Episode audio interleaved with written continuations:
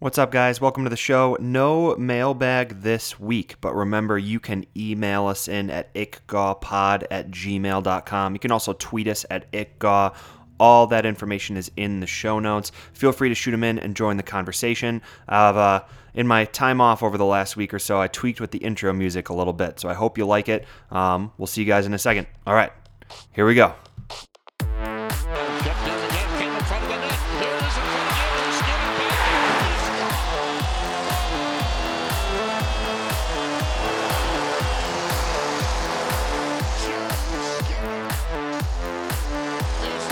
To line and dragged it right through and took a shot. He scores! Jack Eichel! Oh my, what a play! Coming soon to a theater near you. Sick Nits, starring Jack Eichel. What's up, my friends? Welcome to It Can't Get Any Worse, America's worst podcast for America's worst hockey team. They certainly feel like America's worst hockey team over the last month and a half or so. I do want to start off by apologizing. Um, on our last episode, I did announce that I had planned to come at you guys with an episode before the Canadian road trip, um, previewing the, those three games and recapping the previous two. And that didn't happen. Unfortunately, work and life got a little busy, but I spent some time just taking a break, and I felt like it was a good time to take a small break. It was kind of hard to watch those games, obviously, with the Canadian Western Coast trip, with the games being so late at night, but also just the fact that morale was just a little low, and I felt like stepping away for just a few minutes was good for my mental and emotional health. I still watched most of those games. The weekday ones were kind of tough, um, but in the meantime, I read a lot, and I, I read a lot of really awesome books. That uh, I'll tell you that I, I read *The Girl with All the Gifts* by M.R. Carey. That was a really cool movie that came out a couple years ago, and I bought the book after seeing the movie, and it's an awesome uh, sci-fi thriller read that I would definitely recommend. The one I would really recommend for hockey fans is Beartown by Fredrik Backman. It's a beautiful novel about a hockey town and hockey culture in Sweden.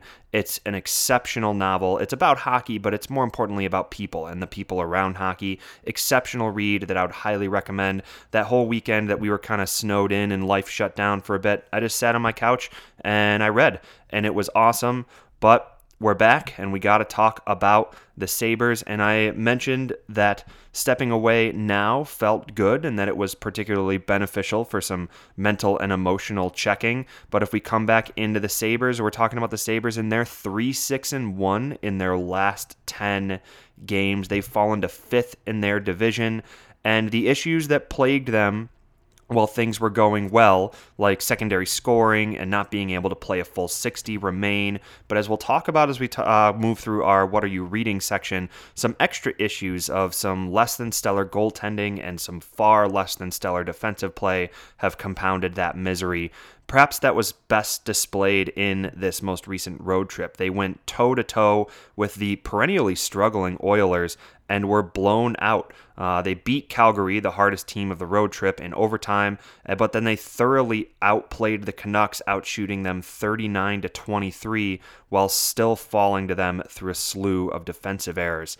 So let's go back to the very beginning because we spent the early part of this season talking about some very, very tenured, measured expectations. We said that the Sabres didn't need to make the playoffs this season, that it would be that would constitute a very quick turnaround from being the worst team in the league. We merely wanted to see progress and we wanted to care in February and March. That was what we wanted. We didn't have to be in a playoff spot. We didn't have to be running away with the league we wanted to care in February and March. We wanted to watch meaningful games and be invested in meaningful games in February and March. And we spent the beginning of this season discussing how we just wanted to be in the conversation for the playoffs. And now that it looks like the Sabres might miss them or might be in a position to miss them, we are bitterly and sometimes violently disappointed but they're exactly where we want them. We're here, about to enter February, and we care. The Sabres are playing meaningful games. We've met our standard, but are crushed by the now perceived underachieving nature of this team. What happened here to change our perspective. I think the simple answer is that the Sabres started winning and they won quite a bit in the early season. But now we're left looking at this situation, questioning how we exactly got here. Is it the nature of the overachieving in the beginning of the season that now makes us so desperately depressed about their current situation, sitting just outside of a wild card spot? Is there something a little deeper here? What I'm going to pull from to talk about this is from Mike Harrington in the Buffalo News for our What Are You Reading section. And title of this headline is With Season Sliding Away, Sabres are facing tough choices from the Buffalo News, as I said, uh, from January 21st. And we'll read Harrington's opening couple of paragraphs right here. As the Buffalo Sabres hit their bye week and the All Star break, their season to date is in two distinct packages. It's clear that they weren't nearly as good as their 17 6 2 record over the first 25 games suggested, and they can't possibly be as bad as their 7 12 and 4 mark over the next 23 games would indicate either even though it's the worst record in the NHL since the dramatic finale of their 10 game winning streak, the November 27th vic- overtime victory over San Jose. Through 48 games, the Sabres are 24, 18, and 6, according to NHL math. That's 24 and 24 to me. Taken in the context of last year's 25 and 57, 25, 45, and 12, that was, they're obviously progressing. So he's lumping overtime victories into, or sorry, he's lumping overtime losses into actual losses. So he views this year's record as 24 and 24, and he views last year's record as 25 and 57, even though they got 12 additional points in overtime get losses or shootout losses. Harrington addresses the idea or the notion that the Sabres don't need to make it this season. He does address that and the idea that, look, we are looking for progress this season. As we've talked about, that was our goal this season. That he addresses my viewpoint essentially that we were looking for progress this season. And he essentially calls it Codswallop. And he spends the rest of the article essentially posing one question. If the Sabres are not going to win this season, then when are they actually planning on winning? Harrington mentions that there is only one team in NHL history to win 10 straight and not make the playoffs, and that was the 16 17 Flyers. So the Sabres would be the second team in NHL history to have a 10 game winning streak and no postseason. Since their 10 win streak, which ended on November 28th, the Sabres are the worst team in the league at 7 12 and 4 for 18 points. In contrast, the Tampa Bay Lightning, who were roughly even with the Sabres at the time, have put up 41 points in that window. Harrington then goes on into an analysis of the current state of the Sabres, and he drops little inklings about the odd development path of Tage Thompson, the continuous struggles of Alex Nylander's stalling development, development in the AHL, which we'll talk about later, the crazy insistence on using Vladimir Sobotka as a number two center on the team, and all of this pushed the idea that Jason Botterill needs to take action and try something to shore up the defense and bolster the gun shy forwards. Harrington states the view here is that it's critical that the Sabres make the playoffs this year. They haven't been there since 2011, and if you ever have designs on them playing deep into a future spring, their key guys have to find out what it's like. And this is a pretty common narrative that um, NHL uh, media people like to talk about that you need the experience of playing in the playoffs in order to be successful in the playoffs. And Harrington states that the Sabres have the two NHL players with the longest active careers with never making the playoffs. Skinner has played 627 regular season games, and Zach Bogosian has played 595. Bogosian, of course, would have certainly many more if he had been healthy. They've got quite high numbers elsewhere as well. Ristolainen has 394, Girgensons has 389, Johan Larsson has 300, Reinhart has 297, Eichel has 254, and Jake McCabe has 253. Obviously, those guys are all with the Sabres, and in their entire tenure with the Sabres, they have not made the playoffs. Harrington's point is not that they need to be going for it and need to be contenders, but that the Sabres are totally devoid of playoff experience and you don't make those late playoff runs without the experience of playing in the playoffs prior to that. It's a completely different game when you get to that point.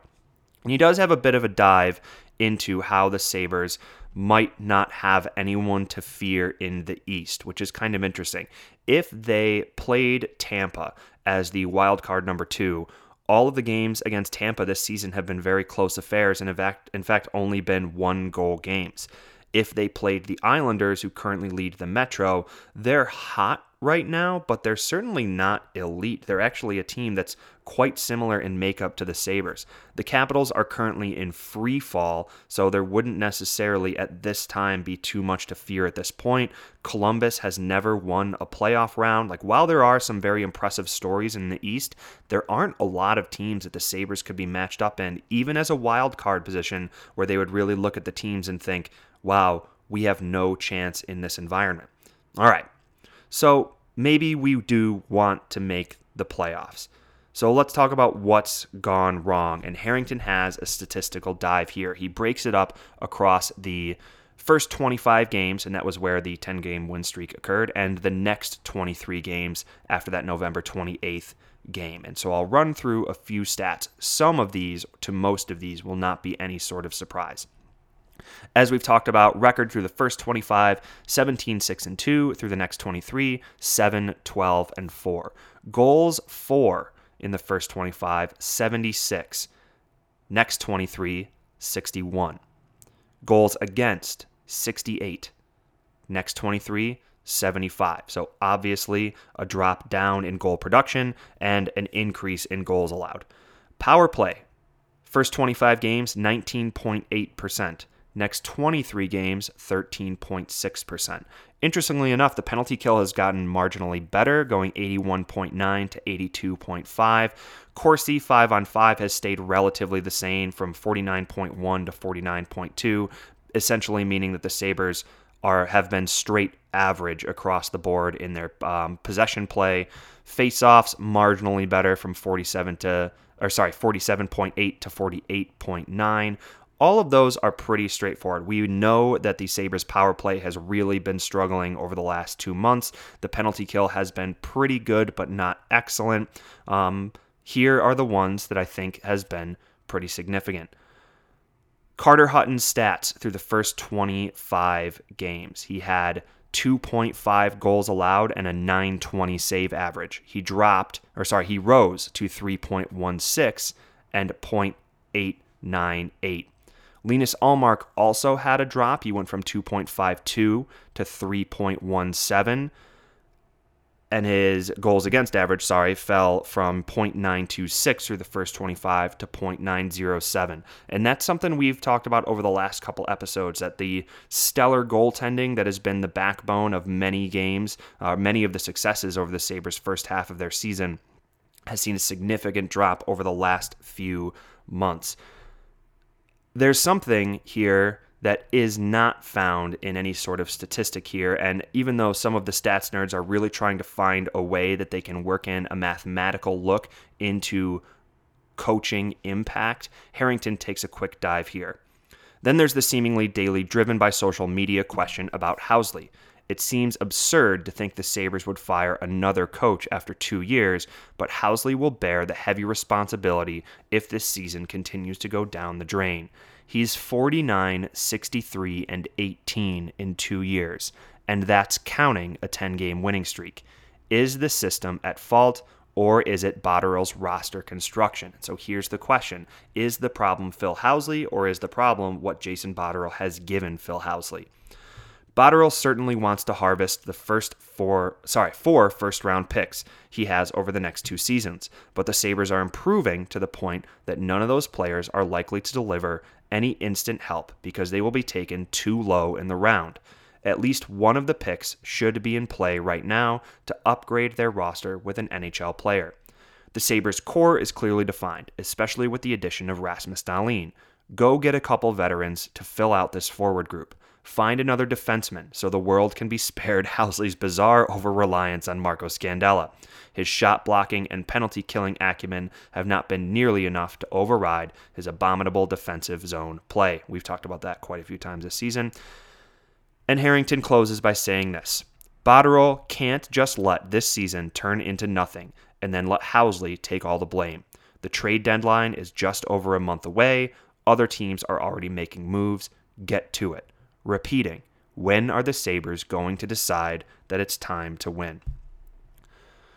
So I read Mike Harrington's article, and I have to be honest that I'm still not sure what I want to happen or what I want the Sabres to be right now. Obviously, I want them to make the playoffs this season, but I'm not sure what I want to pay for that to happen. I see Harrington's point about the picks and how the players selected um, over the next two seasons won't be able to help the team for several years. They'll be late first round picks. There'll be players who will require development either in the AHL or in other leagues. But I'm still really hesitant to say that the Sabres should spend them for a few reasons. And as we work through this, let's pretend for simplicity's sake that the Sabres have three first rounders this year, um, just to make the argument simple. And so let's say that the St. Louis pick, that St. Louis gets marginally better, and that pick ends up being 12 or so, so that it's out of the top 10 protection. The Sabres, let's say it ends up being around 18th or so, and the Sharks pick, since they're higher up in the standings, will probably be a late 20s pick. I have three reasons why I would really like to see the Sabres hold on to these picks and actually draft players. Reason number one if Jason Botterill is good, and we've seen a lot of evidence to show that Jason Botterill is good, the Sabres can draft players who will be worth more than the value of the picks once they are developed. That's a huge if, especially considering um, we're going to be discussing an organization that has Alex Nylander languishing in his development. But if Jason Botterill is as good in the draft as he is at swinging trades, I'd trust him to make selections that can be valuable to the Sabres either on the ice or on the trade board. A late 20s pick is really low currency in today's market. That's why teams who are really successful are so quick to trade away their late first round picks because the probability of a late first round pick developing into anything is actually just about the same as a second or third round pick. That seems like an argument towards trading the pick. But I want to emphasize that the player that they draft with that pick could be a player who turns into a star or a promising, promising prospect who could then be twice as valuable as that low currency of that late first round draft pick. Hold on to it and see what you can do with that pick with your development. Reason number two the Sabres prospect pool could use a few higher class additions. Let's take a look at what we're currently looking at. CJ Smith is really good and should probably still be with the Sabres. He wasn't even drafted, he was an undrafted free agent. He is an NHL quality player and will be there next season. Tage Thompson's weird development path seems to be working. Lawrence Pilut is already an NHL player now. I wouldn't even really call him a prospect. But let's look elsewhere. Nylander is floundering. Sean Malone has stagnated after an injury in his preseason. Brendan Guhle is really struggling as well. Asplund and Olofsson look like they could develop into something, but they're still significant maybes at this point. Um, as sorry, I just mentioned, I'd have Brendan Guhle talked about him out of order. He looked like a future star last season and has been a complete enigma this season. We're looking for him to make a big turnaround if he's going to be anything anytime soon.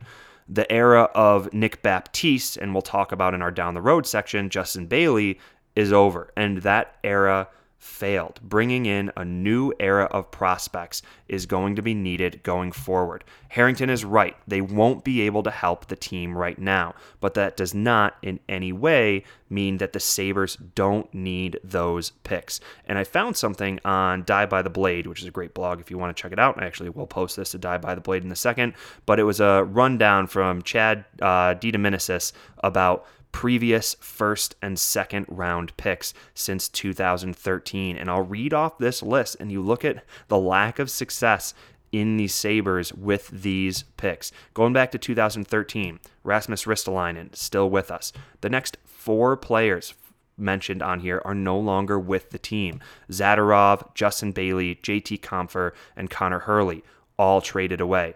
Then we've got Sam Reinhart. Then we've got Brendan Lemieux, no longer with the team. 2014 second round pick, Eric Cornell, is currently the fourth line center with the Rochester Americans. He's not going to be an NHL caliber player anytime in his career. Vaclav Karabacek is no longer with the Sabres. Then we get into Jack Eichel, Brendan Guhle, Alex Nylander, and Rasmus Asplund over the last two drafts from 2015 to 2016. Uh, what's not listed is 2017 or 18 because those players are incredibly young and we can't really talk about them in their development at this point. The Sabres need to replenish their ranks. Um, we don't have a solid base of prospects from that era to, to rely on anymore. They're not something that, that, that, that ever turned out. We need to replenish those ranks and draft these four high caliber players. Last reason and this is one that's kind of tentative, but the NHL knows that the Sabres have this currency and they're going to push for deals that aren't in the Sabres' favor. It's a miracle that Jason Botterill got Jeff Skinner and Connor Sheary without dropping a single one of those first round picks. I'm tentative to say Jason Botterill should get back into that market where someone is going to ask directly for those picks, knowing that the Sabres have them to burn.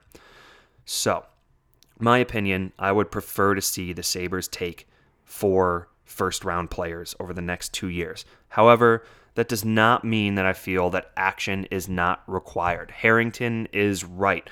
It's time for some moves to be made to improve the current roster. It's time to try something. And as Harrington said, Botterill cannot just sit around and let Housley take the fall for the malaise of this season. Yes, we don't like the development uh, or sorry, the deployment of Sobotka or Scandella. But just how many options does Housley have for alternatives? Some, but not that many. Give him an opportunity to try something else. I want those picks, but I also want something to happen, and I'm not sure what that's supposed to look like. I don't envy Jason Botterill's position right now. A few weeks ago, we talked about how the simplest solution would turn, be turning the logjam at defense into someone who can contribute in the bottom six.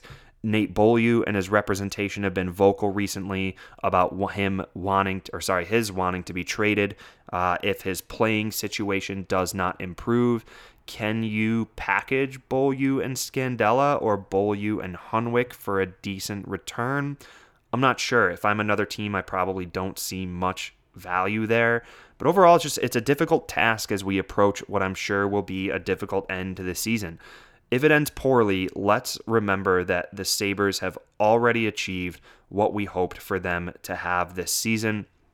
To get here and to get here the way that they have and then to not succeed from that point might be difficult, but this is progress. The future is bright. There's great talent coming through the pipeline, and it could be brighter still after this most recent draft, even if things don't end in the way we were looking like and actually end in quite a rough way this regular season. As we've talked about, guys, it might not get much better, but it can't get any worse. Keep those heads up.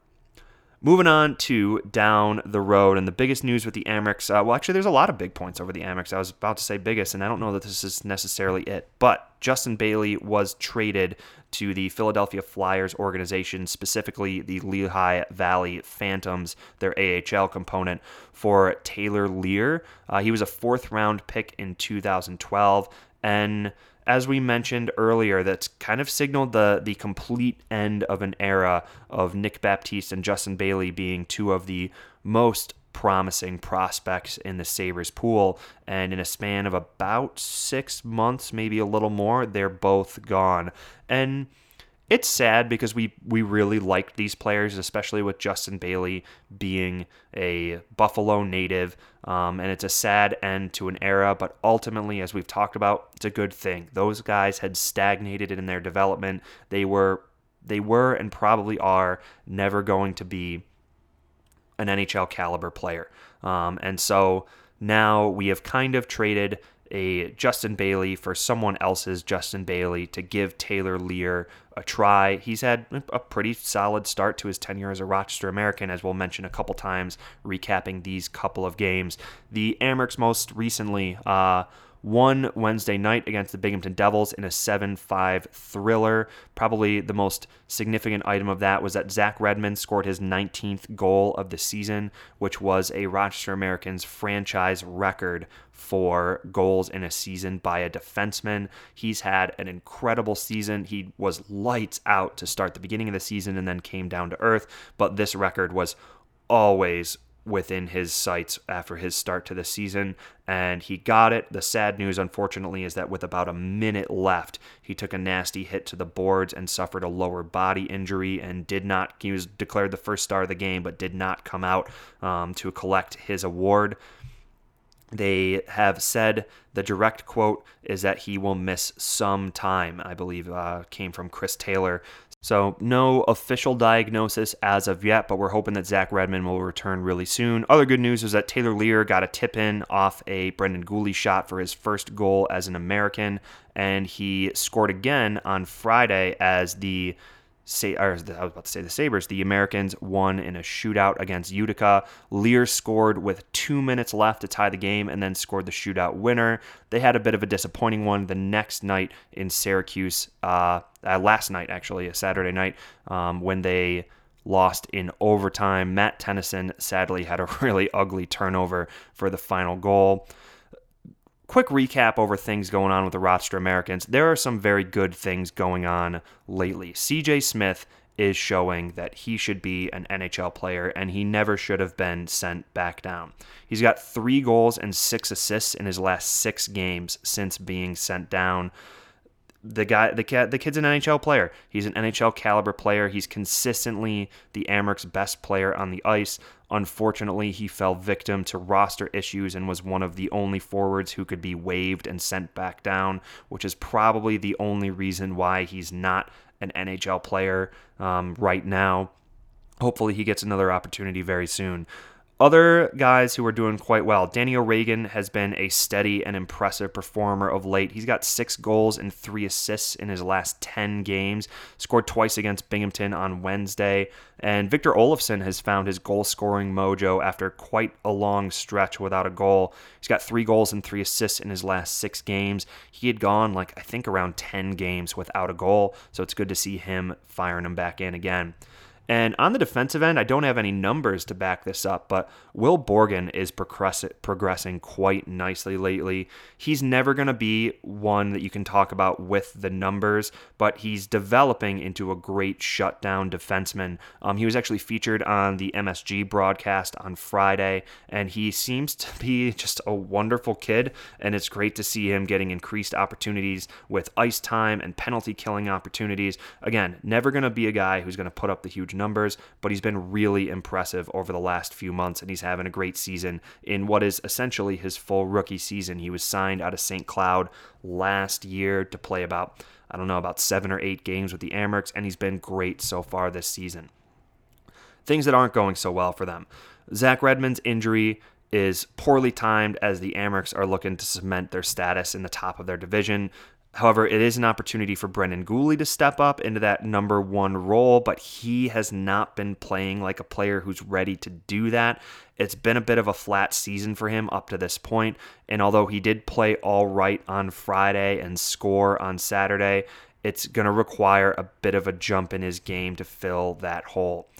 Other bad news. Alex Nylander has three goals in his last 25 games, and it seems like the Sabres fan base is finally starting to tune in to what the Amerks fan base has been saying for a long time, which is just he's never really been that good. You watch him on the puck, and there's a lot of talent there. He can get by guys, he can skate out of circumstances you wouldn't normally think someone should be able to get out of, but he's so rarely in positions to capitalize with any of that. He floats too wide way too commonly. His game along the boards is almost non existent. He has no front of the net presence. He very rarely goes to scoring positions in the slot. He's 20 and he's young and there's still time. But there was a period of time where Amerks fans were kind of saying all of this and felt like they really weren't being listened to. Um, but it seems like the Sabres fan base, fan base is kind of coming into an understanding of just the degree to which this guy's development is languishing. Again, there's still time. He's only 20, but I'm starting to think that maybe this summer, if you can get a deal that's not a total loss for him, it might be time to move on with move on from him before the rest of the NHL catches on to the, the extent to which he is struggling. Um, I don't know if that's necessarily a controversial or a hot take. It hasn't gone well this season. I mean, he he started okay to start the season, but three goals in 25 games um, is is really not not the progress we were looking for from a character like this. So, good news and bad news for the Rochester Americans. They're still well on top of their North Division so far. Um, the loss or overtime loss to Syracuse doesn't help so much. That brings Syracuse within three points of them at the top, um, but they're still having what you could probably say is a very successful season. We're hoping for Redmond to come back very soon for them. We're hoping for Nylander to, to find something in his game sometime soon, but mostly good things for the Americans to report up to here. Moving on to around town, not too much this week. The biggest news across the NHL very recently was that Peter Chiarelli, the GM of the Oilers, lost his job, and this is the end to a wild tenure for a GM. And there's so many things you can point fingers at him for, from the Adam Larsson Taylor Hall trade that just was completely one sided to different moves like getting caught in a really difficult cap situation with giving Leon Draisaitl 8.5 million and giving Milan Lucic six was it 6.5 or 7 million dollars um, and now he's almost a he's not even an NHL caliber player at this point, and he was finally let go. Um, it's a difficult, difficult thing to talk about. I mean, we we we enjoy with the Buffalo Sabres a little bit of Schadenfreude and enjoy watching other teams struggle as well. But I mean, when you think about Connor McDavid and you think about the caliber of player that Connor McDavid is, it is weird to think about that his team is now again pressing the reset button and it might be three to four years before Connor McDavid is on a team that is anywhere near competitive. And you think think about that. Three or four years, the guy will be 26, 27. Half of Connor McDavid's career will be over before he has an opportunity to play on a contending team. And while I enjoy watching another team suffer, I, I kind of have a little bit of an issue with that. I think that's incredibly bad for the NHL to watch their absolute hands down best player in the world be on a team like this that is now going to have to find ways to blow this up, to reset it. A GM is going to have to come in and fix this situation. And as we know, as Buffalo Sabres fans, sometimes fixing the situation is not an immediate fix. And although the Oilers know that as well, this is not going to be an immediate turnaround. And it's a little sad for, for Connor McDavid and for the lead that this um, is is going to be the future of the Oilers or the near future of the Oilers.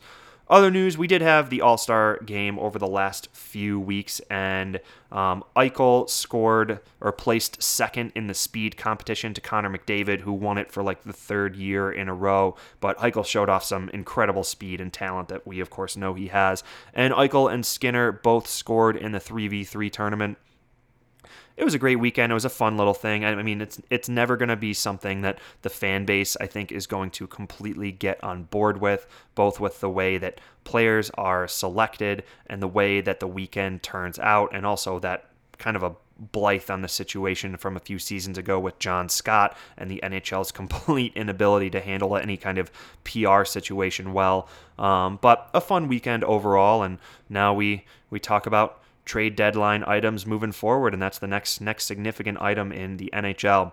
Moving on to our preview for our next three Sabres games. Sabres have a rough week coming back from the bye week and the All Star break. They're going to play in Columbus on Tuesday. And with the Columbus Blue Jackets, their whole season has been dominated by their two Russian pending UFAs for the end of this season Artemi Panarin and Sergei, Sergei Bobrovsky. Sorry. And as we are now a month away from the aforementioned trade deadline, this is going to be just increasingly discussed. And it's such a difficult situation. Do you lose them for nothing and go for a cup with your two most talented players? Or do you trade them and acquire assets for them to retool for the near future and possibly beyond that?